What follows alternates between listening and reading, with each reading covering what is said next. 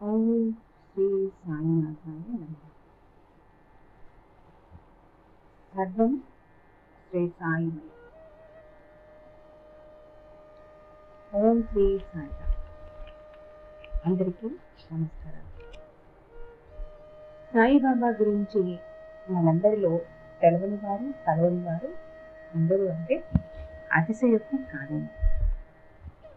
సాయిబాబా లింగాన్ని మనకు గుర్తొచ్చిన ప్రదేశం మహారాష్ట్రలోని షిరిడి ఆ తర్వాత మనకు తెలుస్తున్నటువంటి ప్రతి ఆలయం మన ఇంటి ఎందు ప్రదేశాలందు ఎంతో ప్రాచుర్యం కలిగి వారి యొక్క ఆశీర్వాదాలు మనందరికీ దక్కుతున్నాయి.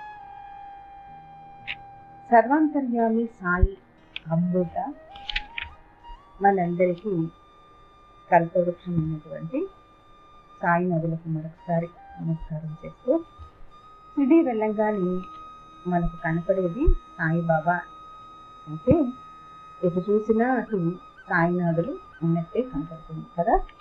అయితే ప్రాచుర్యంలో అక్కడ ప్రదేశాలు మనం చూస్తే కండోబా మందిరం సాహుల్ బావి చావడిలోని ప్రదేశాలు చావడి ఎందు బీబా బాబా భిక్షాటన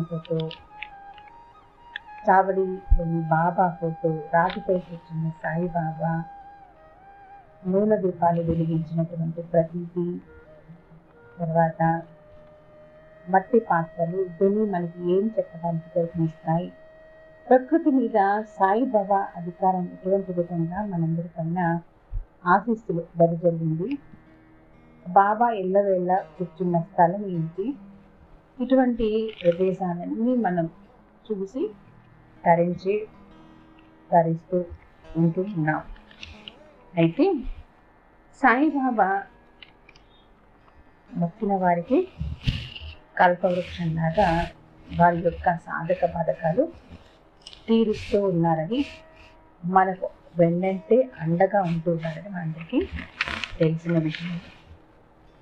అయితే కొన్ని సంఘటనలు కనుక ఇప్పటికీ చదువుతూ ఉంటే ఎంతో ఆసక్తిని భక్తిని కలిగిస్తూ ఉంటాయి. సర్వాంతర్యామి సాయి అనడానికి ఒక ఉదంతా చెప్పుకుందాం రండి. ఒక వ్యక్తి గుర్రపు బండిలో షిర్డి వచ్చాడు. స్నానం చేసి ద్వారకామయ్యకి వెళ్ళి సాయినాథుని దర్శనం చేసుకుని భోజనానికి సగుణరావు నడిపే భోజనశాలకు వెళ్ళాడు. ఆ గృహస్థు నేను సాయినాథునికి కొంత భూమిని అర్పించడానికి వచ్చా అన్నాడు. ఇలాంటి వార్తలు వ్యాపించడానికి ఎంత సమయం పడుతుంది? మొదట మాధవరావు దేశ్ పాండే శ్యామకి ఈ వార్త తెలిసింది. అతను వెంటనే సాయినాథుని వద్దకు వెళ్ళి దేవా మీకు భూమి ఇవ్వటానికి ఒక వ్యక్తి వచ్చాడు.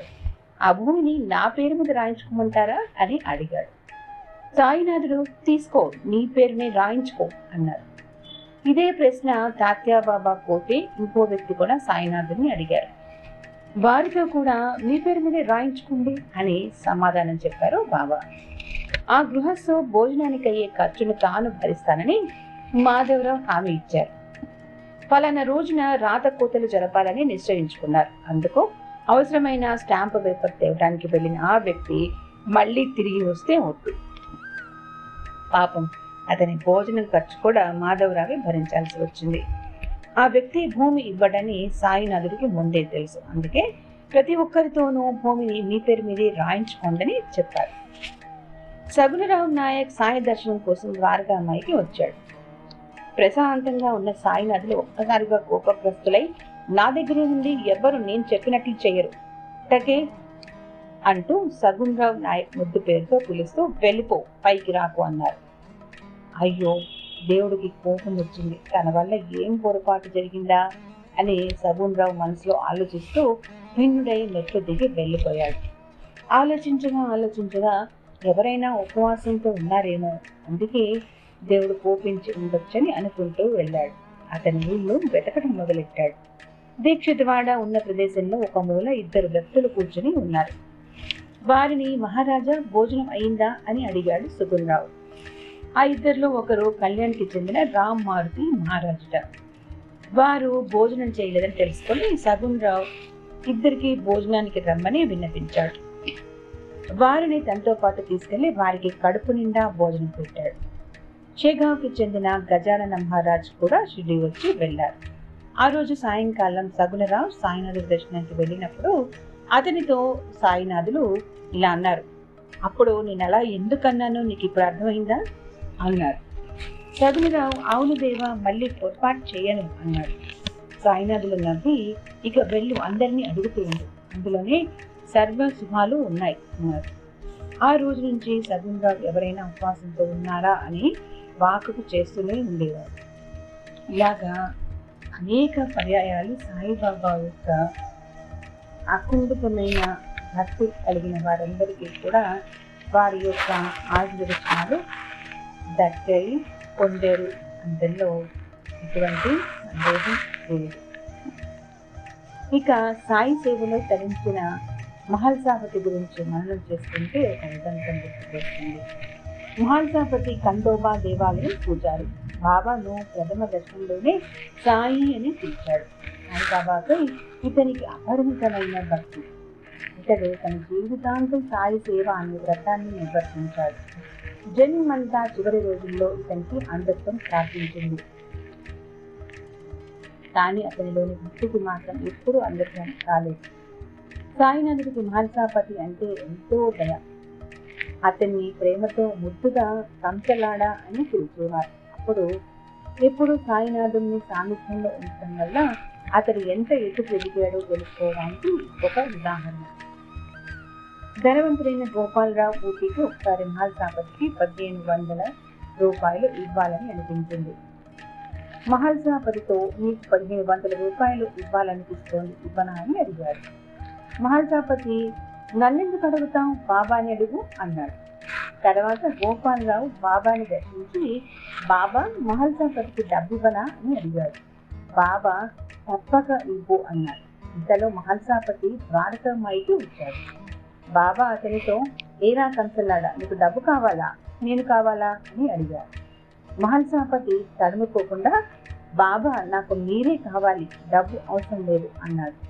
బాబా వెంటనే బూటితో బూటి ఈ కంచలాడికి డబ్బు ఇవ్వకు వీడు ఉత్త వెదవ అన్నారు చావడి ఉత్సవం ఎలా మొదలైందో తెలుసుకుంటామంటే ఈ సంగతులన్నీ గుర్తుకు వస్తున్నాయి వర్షాకాలంలో ద్వారకామై అంతా నీటితో నిండిపోయింది సాయినదులు కూడా పూర్తిగా తడిచిపోయేవారు ఒకసారి భక్తులు దేవ ఇక్కడంతా వాన కురుస్తుంది. నిద్రపోవటానికి చావుడికి వెళ్దాం పదండి అనేవారు.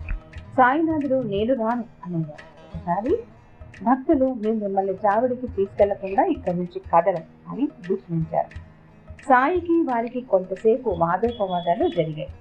చివరికి నారాయణ తేలి అనే భక్తుడు సాయినాథుని అమాంతం ఎత్తి సరాసరి చావడికి తీసుకెళ్ళిపోయాడు ఆ రోజు నుంచి సాయినాథుడు ఒక్కరోజు ద్వారకామాయిలోను మరొక రోజు చావడిలోను నిద్రించడం మొదలుపెట్టారు సాయినాథుడు లెండిబాగ్కు వెళ్ళే మార్గాన్ని మొదట్లో రాధాకృష్ణమాయి ఆమె తర్వాత అబ్దుల్ హాయి సిద్ధపరిచేవారు. అలాగే సాయినాథుడు చావడికి వెళ్ళే రోజు ద్వారకామాయి నుంచి చావడి వరకు ఉన్న మార్గాన్ని శుభ్రం చేసి పెట్టేవారు. దారిలో కల్లాపి చల్లి ముగ్గులు పెట్టేవారు. లతలతో ఆకులతో తోరణాలు కట్టి చిన్న చిన్న రంగు కాగితాలతో జెండాలు పాటేవారు వెలుతురు కోసం మార్గంలో స్తంభాలు పాతి కాగడాలు పెట్టేవారు. దారిలో నడవడానికి బట్టలు పరిచేవారు. బాబా పాటిల్ పోతే ద్వారకామాయి మెట్లకి శ్రీ సాయినాథుని ఉత్సవం కోసం కిందకు తీసుకొచ్చేవాడు. అప్పుడు భక్తులందరూ సాయినాథుడికి జయ జయ గానాన్ని చేసేవారు. తాత్యాబాయి కోటి లేకుండా సాయినాథుడు ఎప్పుడూ చావడికి బయలుదేరేవారే కాదు. అప్పుడు చావడి ఉత్సవం ప్రారంభమయ్యేది. ఆ ఉత్సవంలో అందరికన్నా ముందు మేళతాళాలు ఉండేవి. వాటిని పినాజీ కూరవ్ అతని అనుయాయులు వాయించేవారు. వాటి వెనుక భజన బృందం అంటే గణపత్ నాయక్ రఘు షిండే జగతాప్ విఠోబా ఉండేవారు. కొందరు తాళాలు వాయించేవారు. భజన మండలి వెనుక పూర్తిగా అలంకరించబడిన కోసం శ్యామ్ సుందర్ ఉండేది. మొదట్లో గుర్రాన్ని జగన్నాథ్ పట్టుకునేవారు. అతని తర్వాత మధు మహాదిగ్వసులు పట్టుకునేవాడు సాయిబాబాకు నమస్కరించడం శ్యామ్ సుందర్కు నేర్పారు భక్తులు శ్యామ్ సుందర్ వెనుక చక్కగా అలంకరింపబడ్డ పల్లకి ఉంది. అయితే పల్లకిలో కానీ రథంలో కానీ సాయినాథ్ ఎప్పుడు కూర్చోలేదు పల్లకితో పాటు వచ్చే ఆత్మారాం సుతారే నానాచిండే అనే వాళ్ళు దండాలు పెట్టుకునేవారు. పల్లకితో పాటు బాలశిండు నానా చౌరి వాళ్ళే అబ్దాపూర్ వాళ్ళే పాల్కీ వాళ్ళే మరికొందరు బెత్తాలు పెట్టుకుని వెళ్ళేవారు. ఉత్సవంలో చిచ్చుగుడ్లు మతాబులు లాంటి రకరకాల టపాకాయలు కాల్చేవారు. ఊరేగింపుతో సాయిబాబాను ఒకవైపు సాత్యబాబా రెండో వైపు మహాజాపతి పట్టుకునేవారు. సాయిబాబా తలపై చక్రాన్ని పట్టుకుని ఆయనకు చామరాలు దించేవారు. చక్రాన్ని బాగోజీ సింధు పట్టుకునేవారు. గ్రామంలోని పెద్దలే కాక బయటి గ్రామాలకు చెందిన బూటి దూచిత్ రాజీ కేల్కర్ విమల్ బాలా సాహెబ్ దేవ్ రావు నాయక్ మొదలైన వారు కూడా అంశంగా ఉండేవారు. అలా ఊరేగింపు అట్టహాసంగా చావడికి వచ్చేది ఉత్సవం గ్రామం పొలిమేరకు రాగానే సాయి నదులు కొంచెం ఆగేవారు. ఇక్కడ మారుతి ఆలయం ఉంది. మారుతి ఆలయంలోని మారుతి విగ్రహం చూసి ఆయన చేతులు తిప్పుతూ సాయం చేసేవారు. అప్పుడు ఉత్సవం చావడికి చేరుకున్నది చావడి వెళ్ళాక సాయి నదుడికి ఇచ్చేవారు.